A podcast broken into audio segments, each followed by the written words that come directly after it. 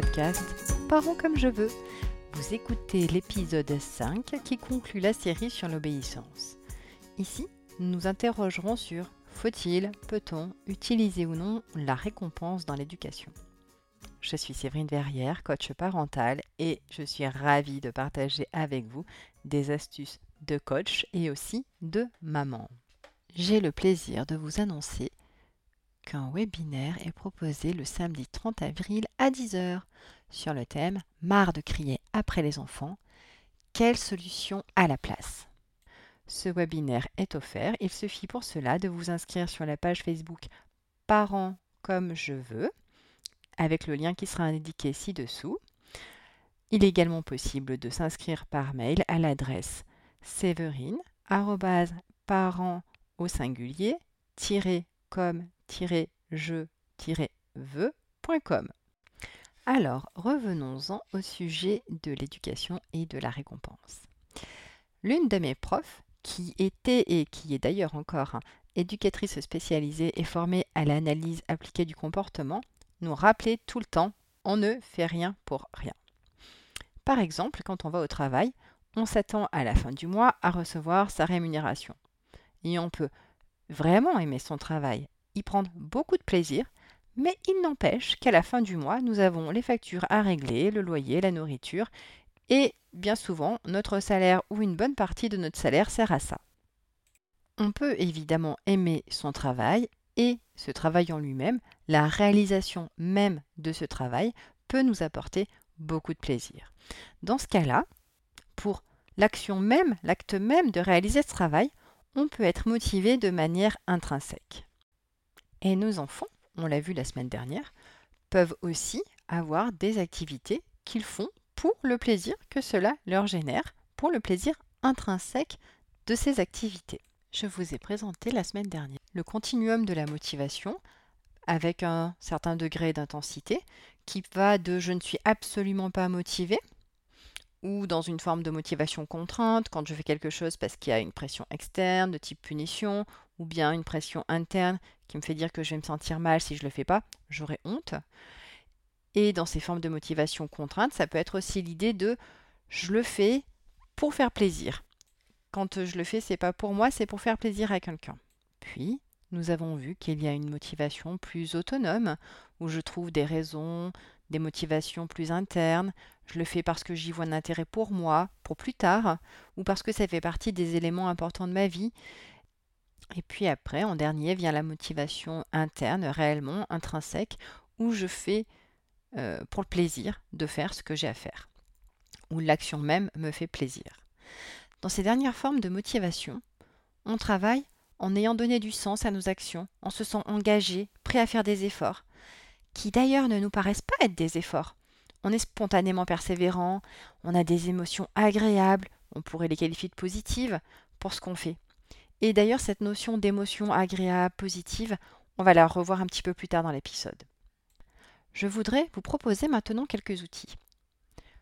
Comment peut-on aider nos enfants à faire quelque chose qui ne les emballe pas, mais qui n'ont pas vraiment le choix de faire, comme par exemple les devoirs La première proposition, c'est de leur permettre de faire le lien entre ce qu'ils souhaitent pour eux, pour plus tard, et le comportement d'aujourd'hui en explorant les bénéfices qu'ils pourront tirer de ce comportement et, au besoin, en discutant aussi avec eux des conséquences qu'ils pourraient expérimenter en choisissant un autre comportement. Pour illustrer ce que je viens de dire, je vais vous donner euh, l'exemple d'une conversation que j'ai eue avec ma fille qui avait 9 ans à ce moment-là. Et elle se retrouvait à devoir réviser pour quatre évaluations dans la semaine qui suivait. Alors je lui ai d'abord demandé ce qu'elle aime avoir avec elle comme objet quand elle travaille à l'école. J'aurais aussi bien pu lui demander quelle est sa matière préférée. En fait, l'idée ici, c'est de lui proposer de trouver avec elle quelque chose qui est agréable. Puisqu'on sait que dans chaque situation, il y a à la fois des avantages et des inconvénients, il y a à la fois, à la fois des choses agréables et des choses désagréables. Donc là, ici, je vois d'abord avec elle ce qui, même si c'est un tout petit peu, peut être agréable. À ma question, qu'est-ce que tu aimes avoir avec toi pour travailler à l'école? Elle me répond Eh bien, j'aime bien avoir des crayons de couleur, des feutres euh, et des stylos. Du coup, je lui dis Ah oui, c'est important pour toi d'avoir des stylos et des feutres. Qu'est-ce que cela te permet? Elle me dit Bah, comme ça, je peux mettre de la couleur dans mes cahiers, c'est quand même plus joli. Hmm, donc je reprends, d'accord. Je comprends que c'est important pour toi que tes, cahiers soient beaux. Mais en quoi est-ce que c'est utile que ces cahiers soient beaux?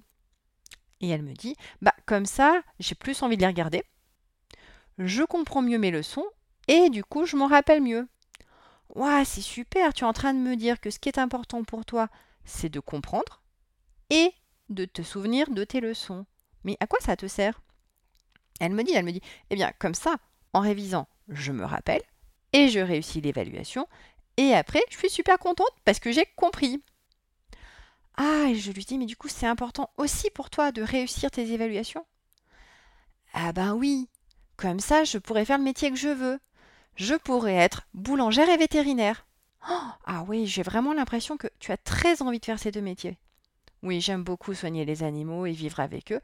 Et je veux aussi avoir une boulangerie où je pourrais travailler avec mes copines.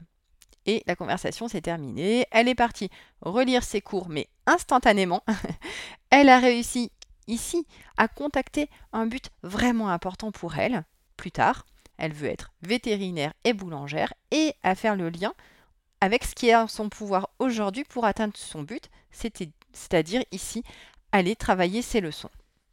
Ici, dans cet exemple, on entend euh, que ma fille a une idée de métier, et il n'y a pas besoin que les enfants aient euh, des envies aussi précises que celles-ci.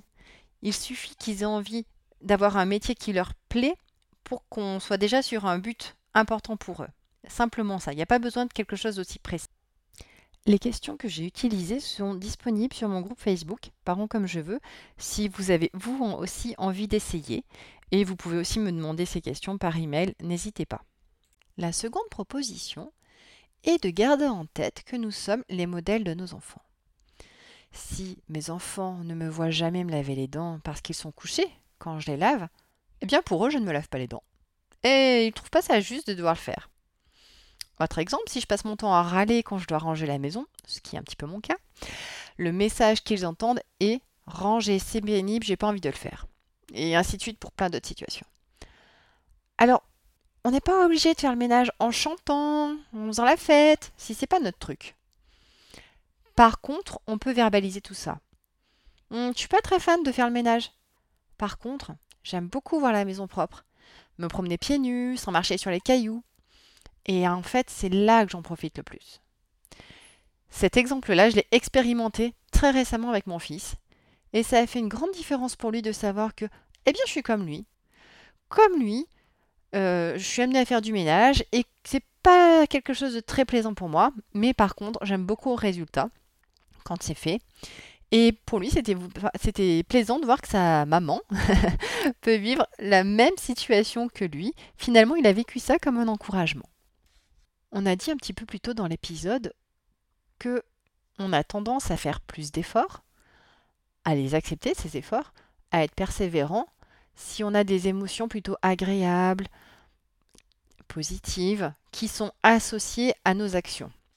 Pourquoi est-ce que je vous dis ça maintenant? Parce que on se pose la question de est-ce qu'on peut utiliser des récompenses pour favoriser un comportement? Donner envie de faire quelque chose? Eh bien pour moi la réponse est on ne fait rien pour rien. Alors oui, je pense qu'il est préférable de générer de l'envie pour l'enfant pour qu'il fasse quelque chose plutôt que de mettre, promettre des conséquences négatives à ne pas faire. Par contre, utiliser la récompense ne se fait pas à la légère. Il y a vraiment plusieurs conditions qu'on va voir ensemble. D'abord, je m'assure qu'il s'agit bien d'un comportement où l'enfant ne fait pas l'action déjà par plaisir. Par exemple, je ne récompense pas un enfant qui lit par plaisir quand il lit. Pourquoi? Parce que si je lui propose 20 euros, par exemple, à chaque fois qu'il aura terminé un livre, je lui retire son plaisir de le lire et je le conditionne à l'obtention des 20 euros. Et si par la suite je lui donne plus ces 20 euros, il y a de grandes chances pour qu'il n'ait plus envie de lire. De la même manière, si je vois que le comportement est maintenant fait, parce que l'enfant a développé une satisfaction suffisante pour faire l'action, je vais progressivement retirer la récompense.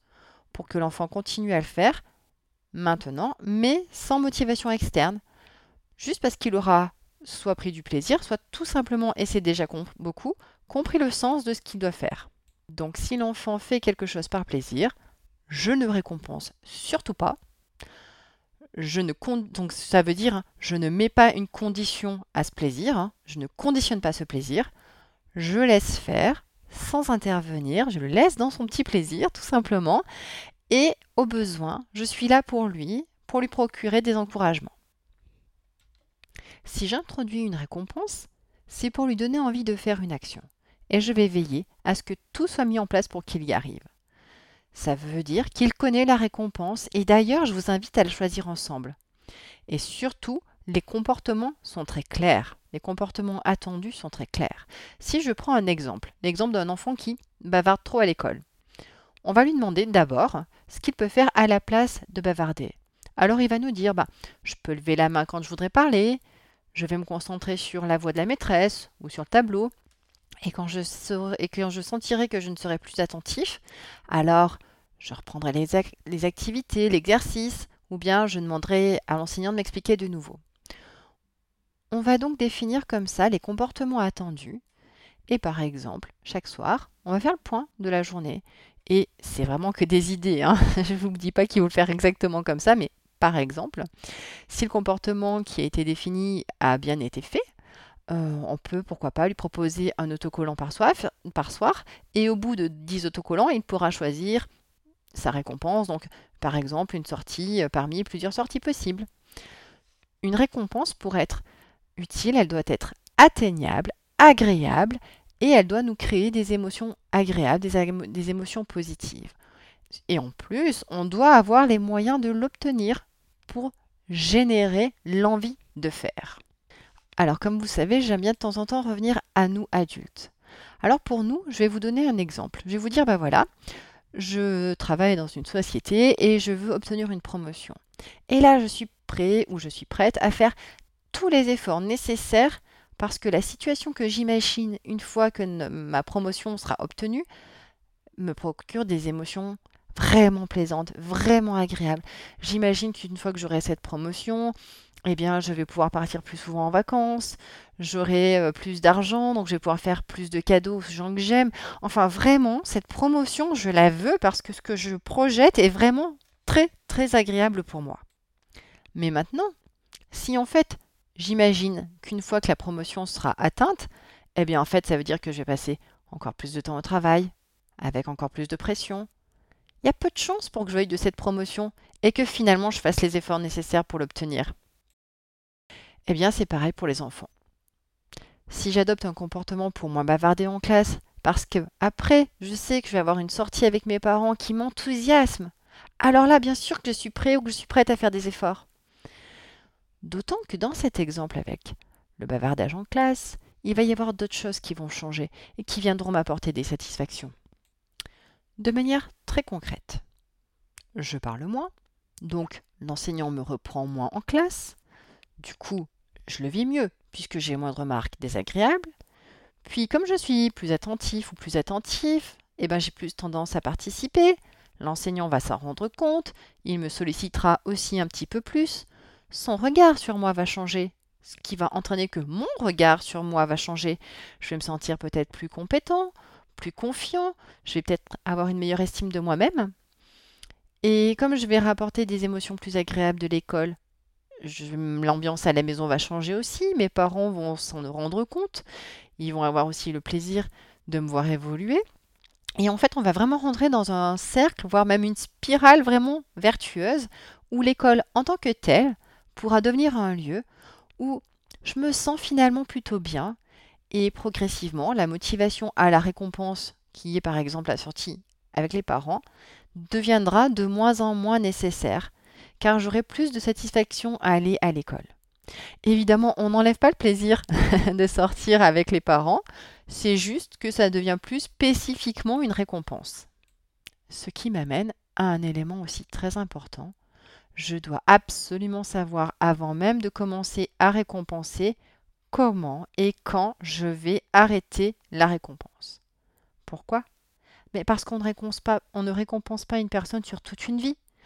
Donc moi, en tant que parent, en tant qu'éducateur, là je dois dire, je dois savoir qu'est-ce qui me fera dire que le comportement est devenu suffisant suffisamment plaisant, suffisamment automatique, peu importe, en tout cas suffisamment satisfaisant pour que je puisse espacer les récompenses jusqu'au moment où il n'y en aura plus du tout besoin. Puisque si je reprends mon exemple, moins bavarder en classe va me créer plus de plaisir, ou à défaut plus de sens pour aller à l'école, petit à petit j'aurai de moins en moins besoin de la récompense. Et enfin, un dernier point, si pendant une journée le comportement attendu n'est pas satisfait, entre guillemets, ou n'est pas atteint, qu'est-ce qu'on fait? Eh ben, on ne fait rien de particulier. C'est-à-dire qu'on ne fait pas de commentaires, on ne commence pas à parler de punition, on ne commence pas à présenter le spectre de ce qui fait peur, des émotions négatives, de ce qui peut être euh, des conséquences négatives. On va juste poser la question est-ce que tu as une idée de comment tu pourrais faire demain pour euh, obtenir ton autocollant? Et à ce moment-là, on voit en posant la question s'il s'est passé quelque chose de particulier cette journée-là, ou s'il faut peut-être plus de précision, ou plus d'explication, ou peut-être rien. C'était comme ça aujourd'hui, et puis c'est tout. Et je voudrais juste vous parler d'une autre forme de récompense. Euh, c'était un prof de physique en fait qui expliquait que lui mettait un coup de tampon, genre super-héros, euh, sur le cahier des élèves à chaque fois qu'il donnait une bonne réponse ou à chaque fois qu'il posait une question vraiment pertinente. Et rien que ça, ça donnait envie aux élèves d'être attentifs. Et finalement, ces courses passaient dans l'enthousiasme, la bonne humeur, vraiment dans une très bonne ambiance, juste parce qu'ils savaient que potentiellement, en étant présents, attentifs euh, et vraiment acteurs, eh bien, ils pourraient peut-être avoir euh, ce coup de tampon qu'il distribuait de manière assez euh, généreuse aussi en fait. Hein. Et ça, c'est une espèce de récompense. Et, et, en fait, juste pour dire qu'une récompense, ça peut être aussi juste ça.